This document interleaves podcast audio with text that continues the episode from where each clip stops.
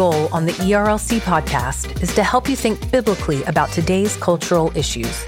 As we discuss important topics that matter to Southern Baptists, you might have additional questions. We'd love to hear from you. Please email us at erlcpodcast at erlc.com and let us know how you're processing the conversations featured on the podcast.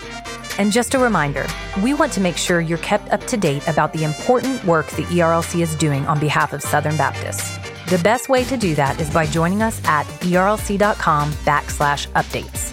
Signing up for email updates allows you to hear directly from us about our work and the ways we're serving you on the issues that matter most to Southern Baptists.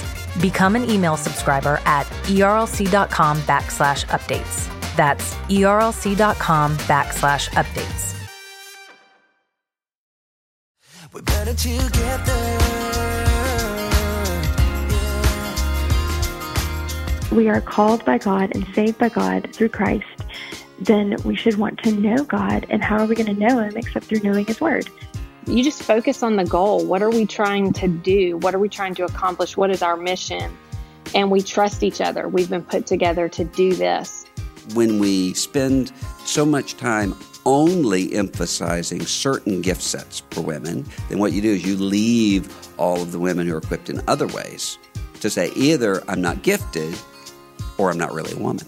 Letting women know that I'm willing to listen to questions and concerns you have is powerful and encouraging. There is no such thing as a follower of Christ who does not have a contribution to make to the kingdom of God. Hi, I'm Trillia Newbell, and I'm excited to announce our series, Better Together.